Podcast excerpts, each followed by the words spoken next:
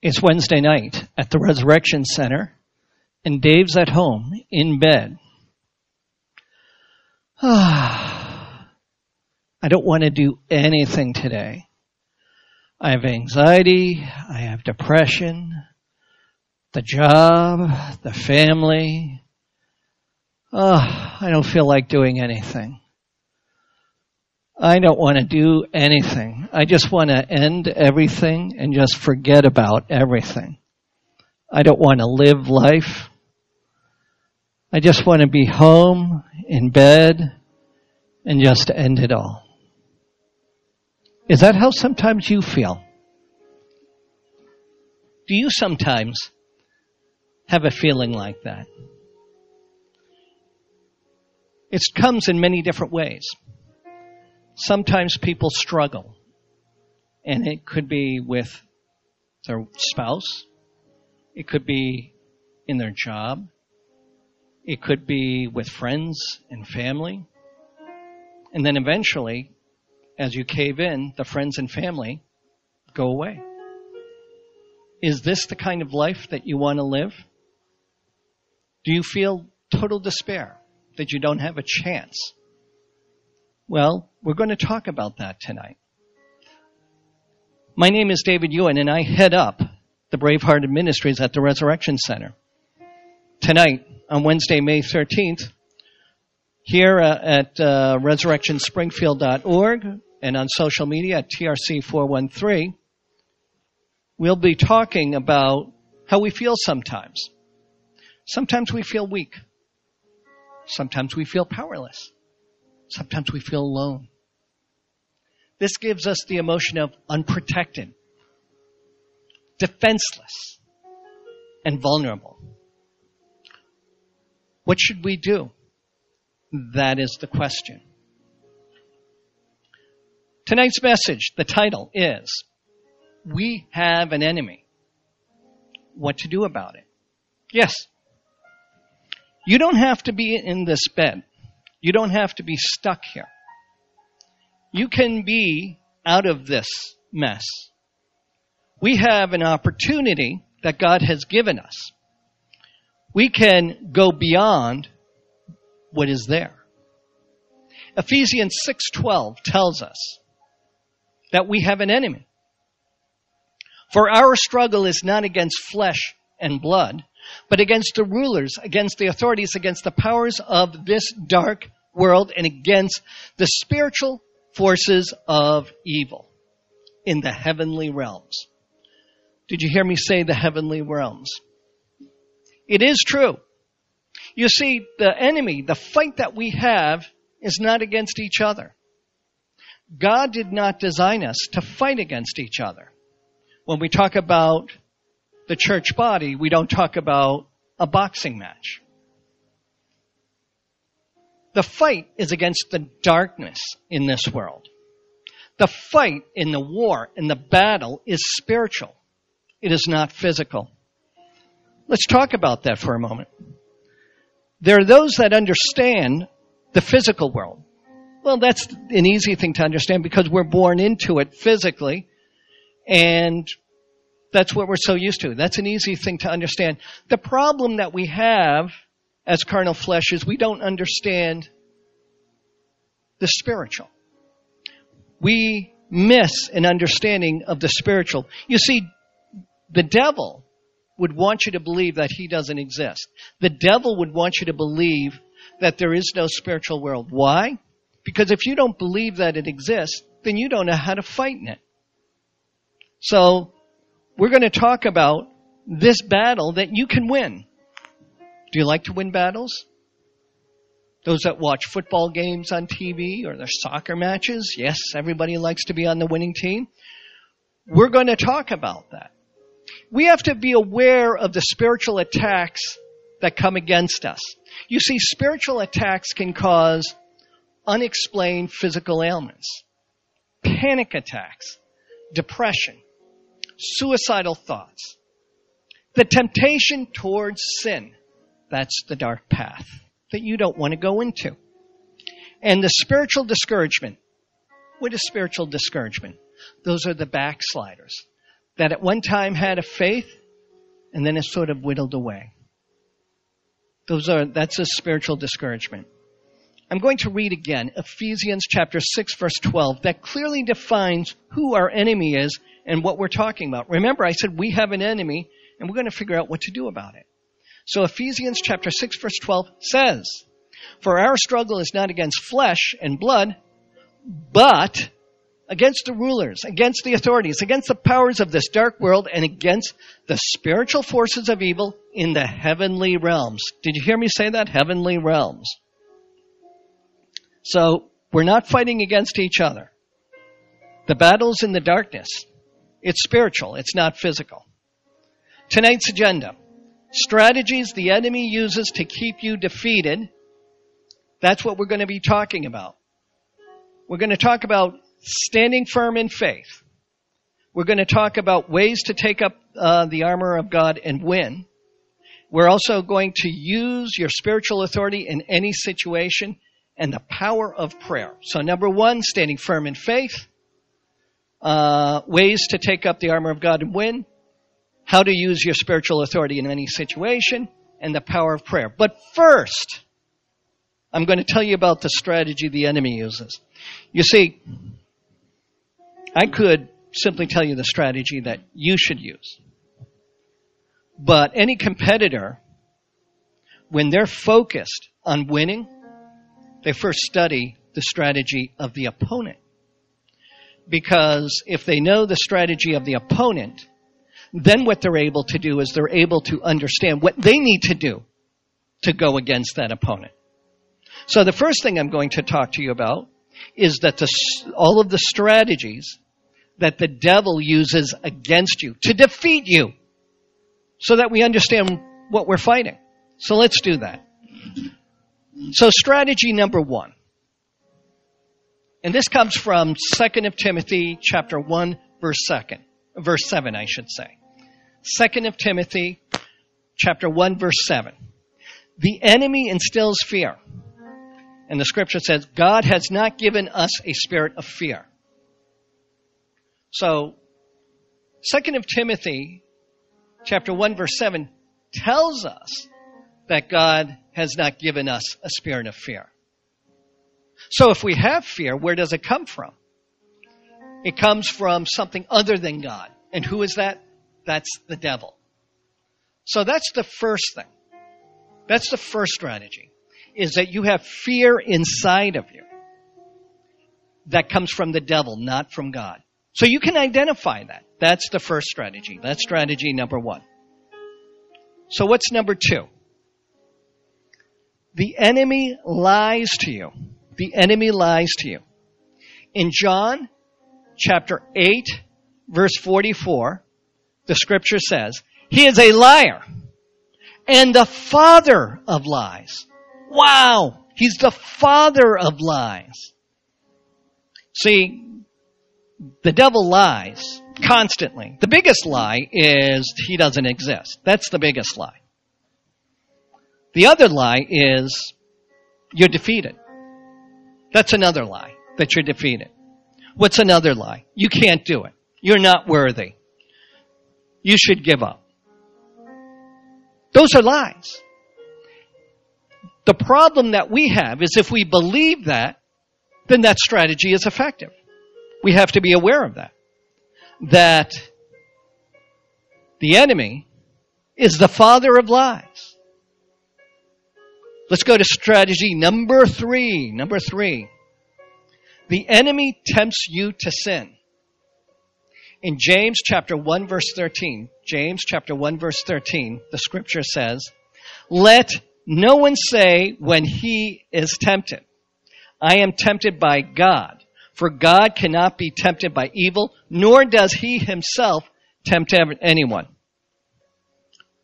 Let's talk about temptation. Let's first talk about free will. See, what God has given us is free will.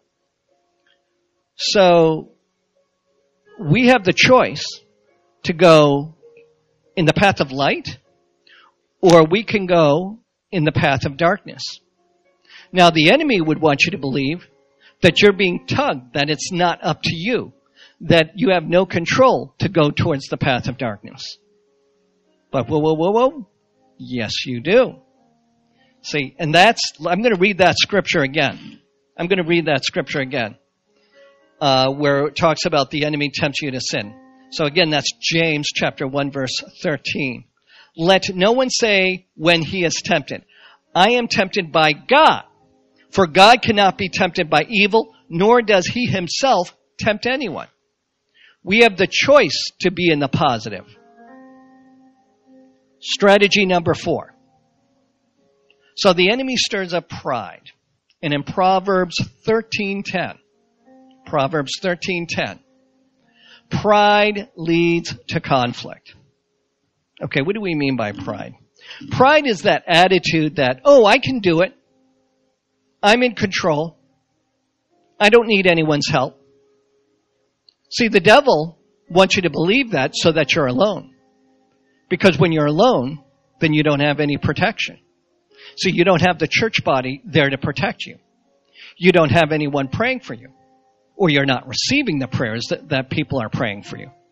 So you have a, a liar telling you that that you can do everything by yourself, and that is not true. So we talked about so far the enemy instills fear, the enemy lies to you, the enemy tempts you to sin, and the enemy stirs up pride. Now I'm going to tell you about the three things to do while you're standing firm in faith. Let me tell you about faith. We talked before about a little bit about sports. Um, when you watch your favorite team on television, you like to win, right? So, what is faith? Faith is putting yourself on the winning team. Because faith is believing in God. Faith is believing that God will cover you, have favor for you, and have provision for you. That is faith. So we're going to talk about how you stand firm in faith. It's one thing to have faith. The problem that m- many have is that they don't stand firm in faith. What does it mean to stand firm in faith? It's not to give up. Stand firm in faith by praising. So why do we stand firm in faith by praising? First of all, by praising God, you are recognizing that He's the coach of the winning team. When you praise God, you're pulling attention away from what the devil tries to point your way and bestow upon you. That's the first thing. You stand in faith by praising. The next thing you do to stand firm in faith is you pray for others. So why do you pray for others? By praying for others, what you're doing is you are recognizing and acknowledging, as shown in the book of Acts, the community that God put together. That is the church body. So when we pray for one another, what we're doing is we're gluing ourselves together. Because that is part of our protection. Because when we fight the enemy, we do not do it alone. That's why we pray for others. Because we are connecting ourselves with other like-minded people in the walk for Christ and with Christ. The third thing to stand firm in faith is by being patient. That's the hard one. I'll admit that's hard for me. See, sometimes when you're talking to God, God does have a quick answer. And very often that answer is wait. Wait for His timing. There are many things that are happening that require your success to happen. Most of it has to do with you being ready. So the reason why you have to be patient for whatever you ask for is you have to be prepared to receive what you asked for. If you're not ready, then you will fail. God will not have you fail. So that is why you have to be patient. You're not being patient for other people. You're being patient because of your own personal delays. You see, one of the attacks we have against ourselves is our own selves. It's not even Satan, but tonight we're talking about Satan. So let's talk about, we talked about praising, praying, and being patient. So what do you receive when you do all of that? By praising God, praying for others, and being patient. The first thing you receive is the covering, the favor, and the provision. That means you're already wearing the jacket of success. What's the benefit of that? It's peace, love, and joy. And how are you protected? You're protecting, um, the, the pillars of your house have the angels of protection upon it so that you can sleep well at night. Previously, in an earlier conversation with uh, myself and Minister Wayne Lapointe, we talked about the armor of God. So I'm going to talk about Ephesians chapter 6 verse 14 through 17. I'll just read the scripture as a reminder, as a review. But it's Ephesians chapter 6 verse 14 through 17 and the scripture reads, Stand firm then with the belt of truth buckled around your waist with the breastplate of righteousness in place. And then with your feet fitted with the readiness that comes from the gospel of peace. In addition to all this, take up the shield of faith with which you can extinguish all the flaming arrows of the evil one. Take the helmet of salvation and the sword of the Spirit, which is the Word of God. And again, that's Ephesians chapter 6, verse 14 through 17. So now let's talk about ways to take up armor of God and win. Okay, so we've been talking the past few weeks at Wednesday night Bible sessions at 7 p.m. at the Resurrection Center about the armor of God. The ways we can use it, what it is, the tactics, the keys. We've been talking about that over the past few weeks. What we're going to talk about tonight is the understanding that it's one thing to know what the armor of God is. Okay, we've clearly defined it, not only tonight, but in other nights, but now we're going to talk about what do you do with it? How do you apply that? And we're going to talk about that. So let's do that. The first thing we talked about earlier tonight is to know your enemy and win. See, that's a strategy that we need to have. See, but before we greet our opponent, if I could use that vernacular, is you have to know the enemy before you can defeat the enemy. So first of Peter, chapter 5, verse 8, first of Peter, chapter 5, verse 8 says, Be of sober spirit, be on alert. Your adversary, the devil, prowls around like a roaring lion, seeking someone to devour. Let me give you an example of what I'm talking about. You might go to bed tonight, but the devil doesn't. The devil's pretty active, especially at 3 o'clock in the morning. So one of the things you have to know is that your opponent is always against you, even when you're asleep, because that's where you're the most vulnerable. You're also most vulnerable when you don't believe that the devil exists. One of the things that my wife and I do is before we go to bed, we'll have two cups of chamomile tea. We'll drink that. We'll pray. And we ask for God to watch over our dreams and to watch over our bed and have the angels of protection over our house.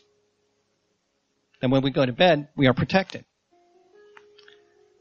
Then when the alarm goes up early in the morning, we pray again. We give thanks to the Lord for His protection. What's, what's protection, do you ask? The protection He gave us while we were sleeping so that we would have the ability to wake up and be refreshed for the next morning. So we prepare ourselves for sleep before we go to sleep. And then we give thanks for the protection after we wake up. So our battle with this act, with this prayer, is all about being aware that even when we're asleep, we're still under attack. That's very important to be aware of. Number two, Take the sword of the Spirit and win. I'm going to read Ephesians chapter 6, verse 17. Take the sword of the Spirit, which is the sword, which is the Word of God. I stumbled on the word, so I'm going to read that again. Ephesians chapter 6, verse 17.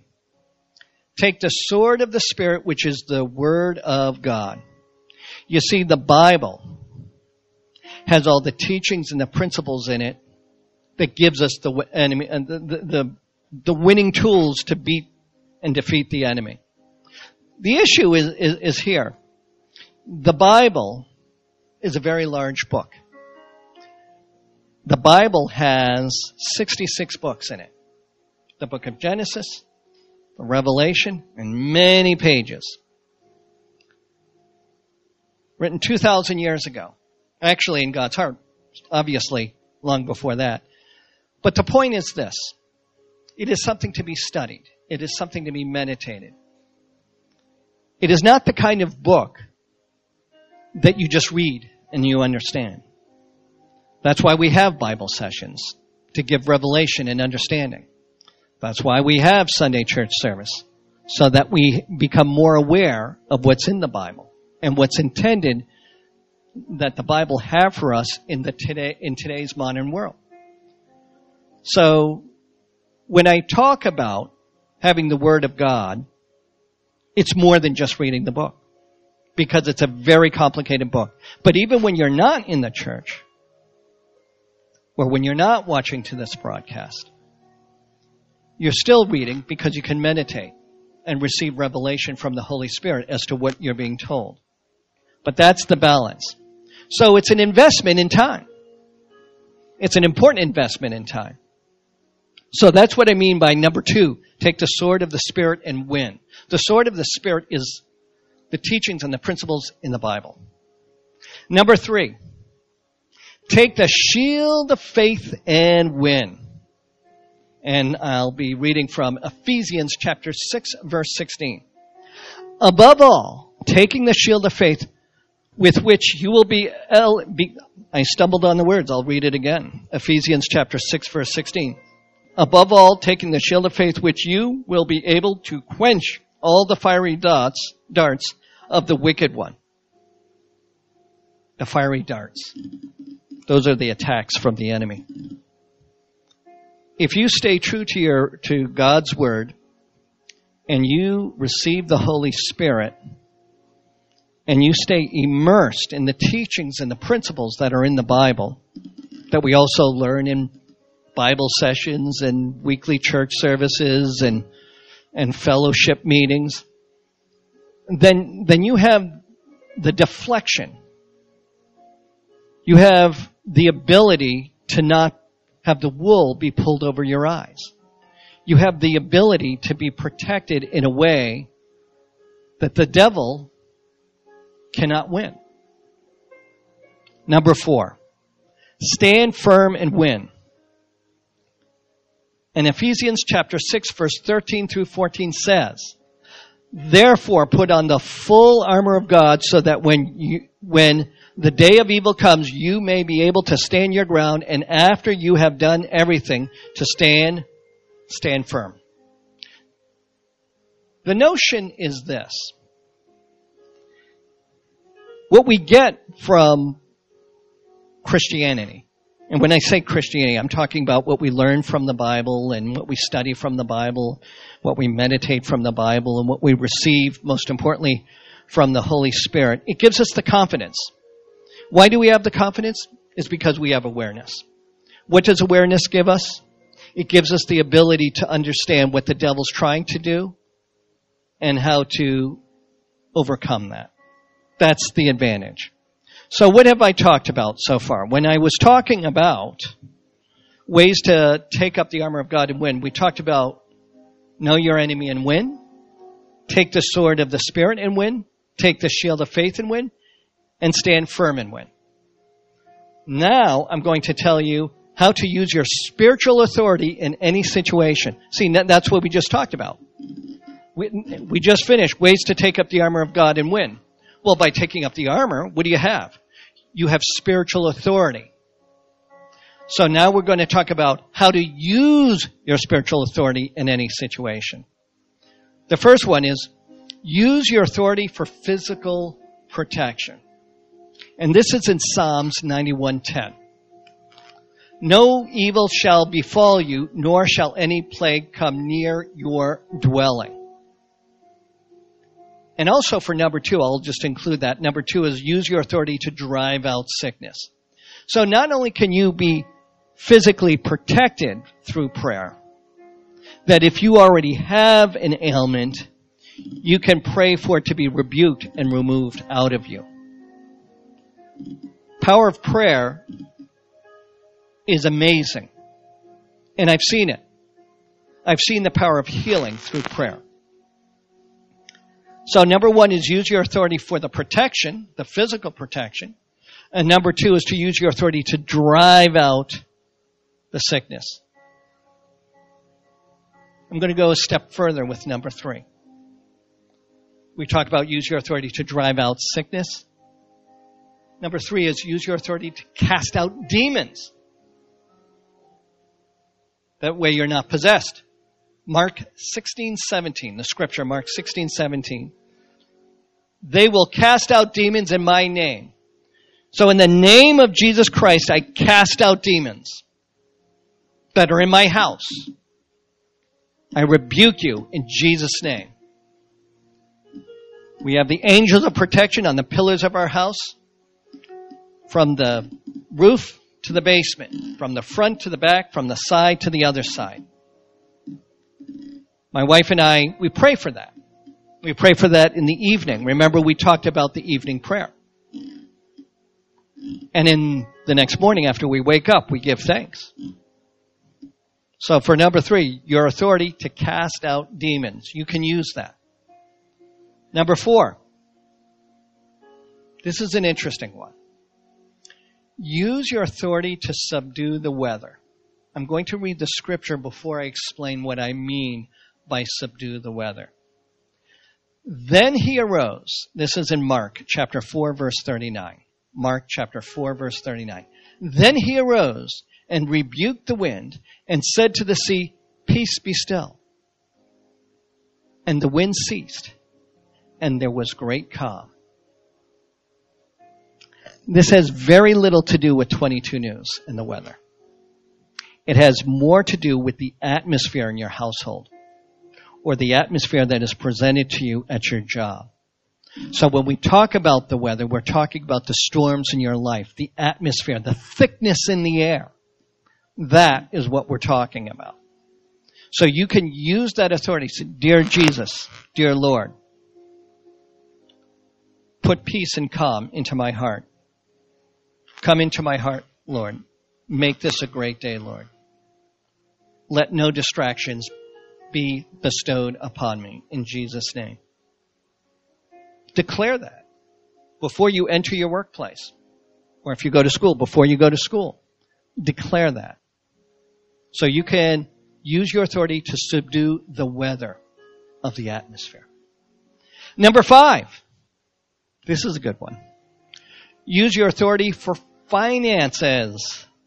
Finances. Colossians chapter 2 verse 15. Colossians chapter 2 verse 15. The scripture says, He disarmed the spiritual rulers and authorities. He shamed them publicly by his victory over them on the cross. What are we talking about? The, the idea is this, is that we have control what is in our basket. We have control what's in our harvest. What the scripture was referring to was the stewardship. That means your responsibility to manage what is in your basket.